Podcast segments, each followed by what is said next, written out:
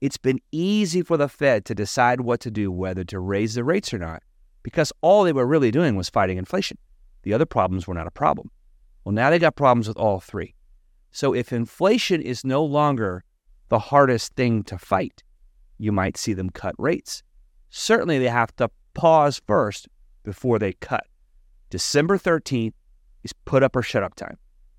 Get ready for a new episode of KP Talks Dollars and Sense. Learn financial literacy and get real time updates on all things housing, finance, and real estate. So let's get started. Here's your host, Kevin Peranio. Hey, it's KP coming to you live from Newport Beach. Do a little walk and talk here down the back bay. It is 10 p.m. on a Monday, and we are in the midst of a soft landing. This is the soft landing. But before I get into that and talk about why that's problematic for our industry, um, I want to give a big shout out to Salesforce. Uh, we are um, users of Salesforce, and they're a great vendor partner. Been with them, gosh, I think our company's been with them since January of 17, I think is when um, we uh, got the contract together, and they put on a great event sponsoring um, the Orange County chapter for ALS, which is Lou Gehrig's disease. And it's a very brutal disease. Um, as everyone knows, it's a neurodegenerative disease. It has a three to five year life expectancy. And um, I thank Kelly Sirocco and the rest of the team there putting on that event today. Um, raised $15,000 for a local chapter. And um, I know some of you out here have faced that battle in your family. I know it's tough. Um, Jeff, I know your dad's two years into his diagnosis. Friend Sean, his grandmother, and then we had a commercial real estate broker uh, named Bo in Austin, Texas, at CB Richard Ellis that passed from it. He used to help us find our um, first Magnus offices around uh, around town. So tough disease, I know, very similar to Parkinson's, which my dad faced for 22 years. Um, slower burn with Parkinson's and very similar um, caretaking at the end. So uh, thanks again to Salesforce. So um, okay, so CPI is coming out tomorrow. The Consumer Price Index is coming out in the morning, and PPI comes out the next day. And um, you know, the Fed's fighting inflation. And I was asked today um, by Kelly, um, what's going to happen next year? And it's interesting because, you know, I could say the Fed is going to raise one more. Um, they've been very, you know, consistent in their message. The last dot plot said they're going to go up one more, and there's one more meeting on December 13th. And I don't see any reason to think they're not going to go up because they've been doing everything they said. And so this is why I'm saying this because there's some data there for everyone, right? That's why it, it's a soft landing. It's like you could say, well, you know, inflation's been coming down. You know, we were like eight percent, you know, two years ago, and um, you or a year ago, and now, excuse me, a year ago, and then, you know, our last CPI reading, Consumer Price Index reading, was showing um, what four point seven uh, percent, I believe, was the was the core reading. So I may be wrong on that number. Um, 3.7%. Um, estimate tomorrow is like 3.3% or 3.4%, which is coming down. And you could say it's coming down. So, hey, the Fed's doing their job. We don't have to raise anymore. But then someone could say, well, they said they're going to 2%, and that's not 2%. And if the core reading, um, I believe, was 4.1%, and if it holds at 4.1% again, then that would be a time where um, it's like six CPI prints in a row where the number's been coming down on core CPI, but then it stayed steady. So does that mean it's sticky? So someone could say, hey, we're not near two, and so we got to raise some more and break something else to break demand and get inflation down. So something for everybody out there. And um, that's kind of what a soft landing is about. I mean, let's talk about some other data points. We've been talking about a recession for two years. Credit card debt's high. Savings are getting blown through. Labor is softening. last jobs report was pretty weak, right? Soft labor. But labor's not broken. We're not a job loss recession. We don't have, you know, we have high continuing claims at 1.8 million, but only 217,000 new claims per week. We have a 3.8% pretty healthy unemployment rate right now. So it's not great. So it could go either way, right? So labor hasn't broken, commercial real estate hasn't broken. By the way, survive till 25 is, the, is from commercial real estate. Okay. So I, a lot of people have been hearing me say this all year how I think it's dumb. Yes, it rhymes. Um, and I was at the Mortgage Banker Association uh, National Convention. A lot of people were saying it in Philadelphia. That's nothing to do with our business. That has to do with $1.4 trillion in commercial real estate loans coming due in 2024 that all have to refinance at a higher rate. Those are the guys that have to survive. We've been getting crushed in housing. It has been a recession in housing. Um, and because it was a soft landing, housing's been getting crushed. Let me, let me explain. We have some people here who work, you know, on the vendor side and, uh, you know, down with all the cycles that we go through. Housing is great in a recession. Rates go down, and then there's a lot of refinance activity and more purchase demand because rates are lower. And so our recession started a year and a half to two years ago. Let's, let's call it a year and a half ago. So we're going to be going through it for about two years by the time the Fed cuts the rates next year, sometime between March and July. And so that that is a housing recession. So soft landing just prolongs this brutal time that we've been deleveraging all this capacity in our in our housing system. So when recession starts and the Fed cuts the rates, whenever that is, that's actually really good for our business. And our recession is over, even though other parts of the economy would be in a recession, like a job loss recession. So um, this is the soft landing. This is what it looks like, um, whether you like it or not. Um, here's the back bay back here. I'm gonna make my way back since I'm about five and a half minutes in. So the CPI print tomorrow is mostly housing data. Um, the Fed prefers the PCE, the personal consumption expenditure, which is real time expenditures. Um, and it got a little less weighting on housing, whereas the CPI is very heavily housing weighted, anywhere from 38 to 41%, just depending on when, um, you know, depending on the weighting. Owner's equivalent rent, housing, and it's 12 month lagging data too. So um, it'd be interesting to see if core stays the same at 4.1 while headline goes down, how the markets will react. Remember, our our our third mandate of the Fed, not just price stability and and uh, maximum employment, full employment, but also, um, you know, moderate long-term interest rates like the 30-year Treasury, the long bond, and they've been going up. That's a problem, and that's a problem because over the next 36 months, listen to this, 17 and a half trillion dollars of our federal debt, or 33 trillion dollars, okay, more than half, um, will have notes coming due at higher interest rates. We can't afford it. Bloomberg just put out a report last week. It said for the next 12 months, our interest on our debt is a trillion dollars. A trillion dollars just in interest payments. Um, about $7 trillion of our $33 trillion debt uh, is owned by foreign debt. Japan owning the most at 1.1 trillion. Uh, China, which has been uh, shrinking the balance sheet since 2010, of their U.S. Treasuries, 868 billion, and we are paying a lot of interest payments. Now, the U.S. taxpayer owns the most debt, right? Whether it's through pension funds or um, Social Security, so we own the most of it. Um, but it's unsustainable, and everyone knows it.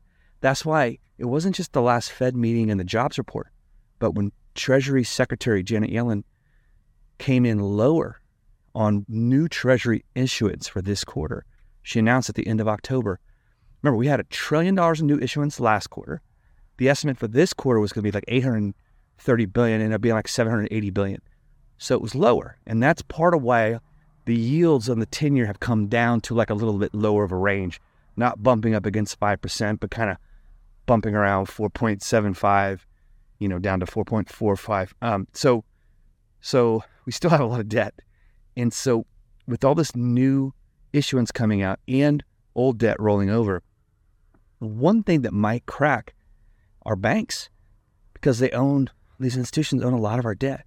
And these interest payments are crushing. So when the Fed finally does cut, they're probably going to cut pretty heavy, anywhere from 50 to 100 basis points on the first cut, just to get the interest payment down. We have to float our balance sheet. We cannot be a debtor broke ass nation. So um, interesting to watch the CPI come out tomorrow and all the um, that comes out with it.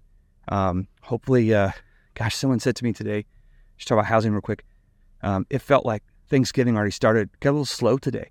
And this is seasonally the slow time. So, you know, I don't think survive the 25 is appropriate in our business, but winter is coming.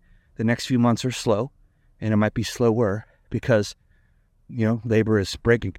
Um, in some housing news, the federal, um, see, oversight committee, federal um, financial stability oversight committee, FSOC, which is created by Dodd Frank, which reports to the Treasury Department, the executive branch. um, is naming independent mortgage bankers, um, financial, like uh, SIFIs, um, significantly important financial institutions.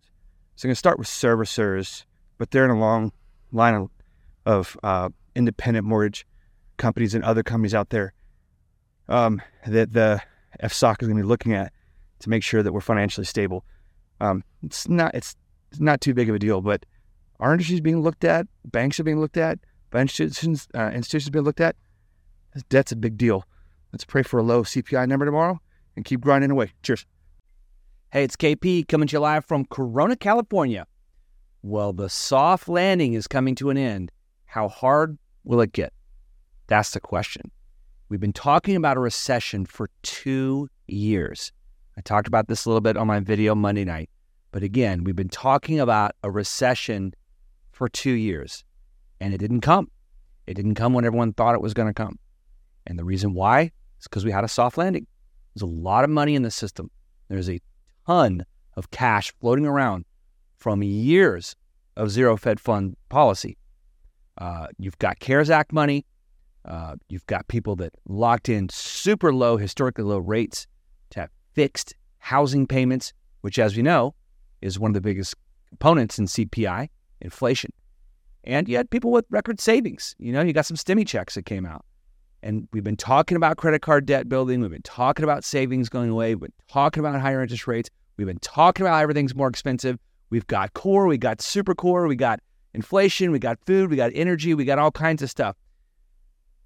The soft landing is coming to an end. And um, for those that know, I, I don't watch a lot of TV, but I came out of retirement when season seven of Game of Thrones came on, and I uh, every winter I say winter is coming. Well, I got some more advice. We all know winter's coming. We know winter is tough in our business, and uh, seasonally it's uh, it's tough month. You got January and February, not the greatest, but you start to thaw out. Let's go one more piece of advice. Instead of just saying winter is coming, what is the advice? Remember, the lone wolf dies and the pack survives. Now is the time to band together, and everything that you've built upon is going to get you through the winter and then come out the other side kicking ass in 2024. Don't believe me? Well, let's talk about it. If you go into a recession, interest rates typically come down. The Fed is forced to cut rates. Why is the Fed forced to cut rates? Because things are softening. I want to talk about a couple things and the cumulative effect of how everything builds on each other. I was watching uh, the folks at MBS Highway on one of their podcasts this week, and um, they were recapping the consumer price index report that came out. And they were talking about, you know, after it came out on Tuesday morning, that yes, inflation is coming down. The rate of inflation is slowing, but it's still going up. And it's been going up for years. And so we are talking about inflation slowing. And so be careful. You know, Barry brought up a really good point. Be sensitive to people out there when you're talking, hey, good news, inflation's coming down. Well, the rate of inflation going up is slowing. That's what I call less bad news, but it's still inflation. And of course, wage inflation has been going up, but that's slowing.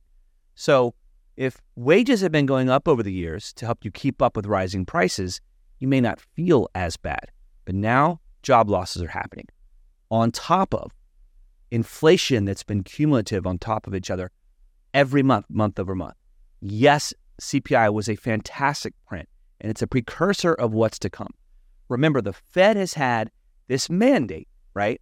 They have a, they have a three part mandate. Okay, we talk about the dual mandate, but it's really a three part mandate. They always talk about price stability, which means control inflation, full employment, which means have unemployment as low as possible, um, and try and keep you know the economy full of jobs, and then of course uh, moderate long term interest rates is the third part. Well, those rates are going up, employment's getting worse, and inflation is coming down. It's been easy for the Fed to decide what to do, whether to raise the rates or not, because all they were really doing was fighting inflation. The other problems were not a problem. Well, now they got problems with all three. So if inflation is no longer the hardest thing to fight, you might see them cut rates. Certainly, they have to pause first before they cut. December 13th is put up or shut up time. Cumulative effect of all the rate hikes we're at what, 525 to 550 with all the rate hikes that they've done. Remember, we've talked about what a Fed pivot looks like. Traditionally, a pivot means they're cutting, but it's kind of been redefined over the years, as are a lot of things in our market. Uh, a Fed pivot is three steps. Number one, uh, smaller hikes. So now we're down to just quarters, although recently we're down to zeros. And then a complete stop, and then a cut. So every other Fed meeting, they put out what's called the dot plot, where the Fed says, this is our terminal rate. This is where we're going to stop. They didn't have to do that two weeks ago. They did it the last meeting in September, where they said they're going to do another quarter and get up above the 5.5 rate, get to about 5.6. Not all the Fed mo- uh, members, voting members, were unanimous. Why? Because not all of them know that inflation is the only fight to fight. You've got unemployment to fight, and it's starting to crack. I'm going to get into that in a second, and I'm going to talk about the Sahm rule, which is very important. But on December 13th, the cumulative effect of all of these rate hikes are continued to constrict demand and hurt our economy. And we're seeing it show up. We know everything that's rate sensitive mortgages, car loans, credit card loans, everything, small business loans, small businesses, which make up the bulk of job creation in America. Everything is getting constricted from this cumulative effect. So, on December 13th, the Fed is going to have to say on a dot plot where they think the terminal rate is at. And that will have been the third meeting. Whether they add 25 basis points or not, which a lot of people are spiking down the football and saying they're done and the next move's a cut. Maybe. They've been pretty steadfast in saying and doing everything they said. Inflation is still at 4%. PCE, which doesn't come out until the 30th of this month, the uh, personal consumption, consumption expenditure, is at 3.7%. Is that 2%? Are they really going to get to 2%? They say they're going to get to 2%. We're not at 2%. Yes, the rate is slowing, but it is still cumulative on top of the past uh, data points. And so whether you slice it down to core, which if you strip out food and energy, you know, you got a three handle, some kind of, you know, 3% number on that. Uh, there's super core where you take out housing, food and energy, you're at 3.7%. I even saw one in the CPI that only takes out housing. And that put us at 1.5%, obviously below the 2%. But we know that the data has a lag effect, right? Rent, um, owner's equivalent rent. These kinds of data points have been lagging in the CPI. And so um, we know that new asking rents for new rentals, new contracts for rentals, are less than existing rents for leases that were signed in the last 12 months. Think 12 months ago, way more expensive than today. Well, those 12 months ago numbers are still showing up in our inflation data. Lag effect. The guys at MBS Highway did a good job of breaking down the lag effect. I think they said something, I wrote it down here. Uh, Deanne was going over the numbers. Um, highway, it says shelter is 44% of CPI in this last report. 4%. 1% of that is lag effect. 2.3% is real. Saw some other data from Zillow. You talk about the difference between asking rents and actual rents. 18 months ago, Zillow said asking rents has peaked, and we know that's been coming down. Do you know that construction of rentals is the highest it's been in this, com- in this country since the 70s? Rent competes with mortgages, and we're going into the winter. There is a cumulative effect of building and opening more doors. It means rent gets cheaper. It means shelter inflation comes down. So on December 13th, will those cumulative effects show up? Maybe, maybe not. Maybe they do that other quarter anyway. I don't really know. But what I do think is as of December 13th, they're going to show on that dot plot whether they raise a quarter or they do nothing else. They're going to say what the terminal rate is at. And I bet it'll be whatever it is at the end of that meeting. And that is certainty. And the market will crave for that. By the way, we're importing deflation from China. We're importing cheap pork price.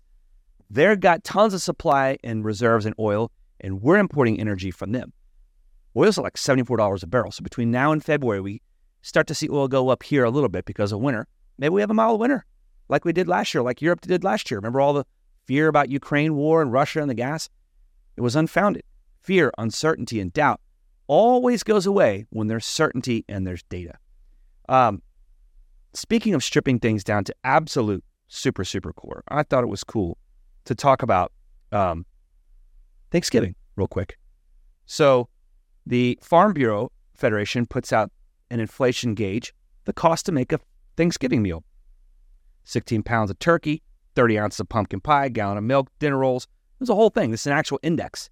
So, although the cost of these things is like $61 versus $64 from last year because of wage inflation and, and the fact that wages are up, you actually have to work less hours this year 1.75 hours, one hour and 45 minutes versus over two hours. That's progress. Have a great weekend. Cheers. Go Rangers. You've been listening to KP Talks Dollars and Sense, a top rated show for those who want to learn about the economy and mortgage environment. Tune in each week for more episodes, and please leave us a five star review on Apple Podcasts and Spotify. Kevin Peranio does not render or offer to render personalized investment or tax advice through KP Talks Dollars and Sense. The information provided is for informational purposes only and does not constitute financial, tax, investment, or legal advice. For more info, follow KP Talks Dollars and Sense on all of our social channels.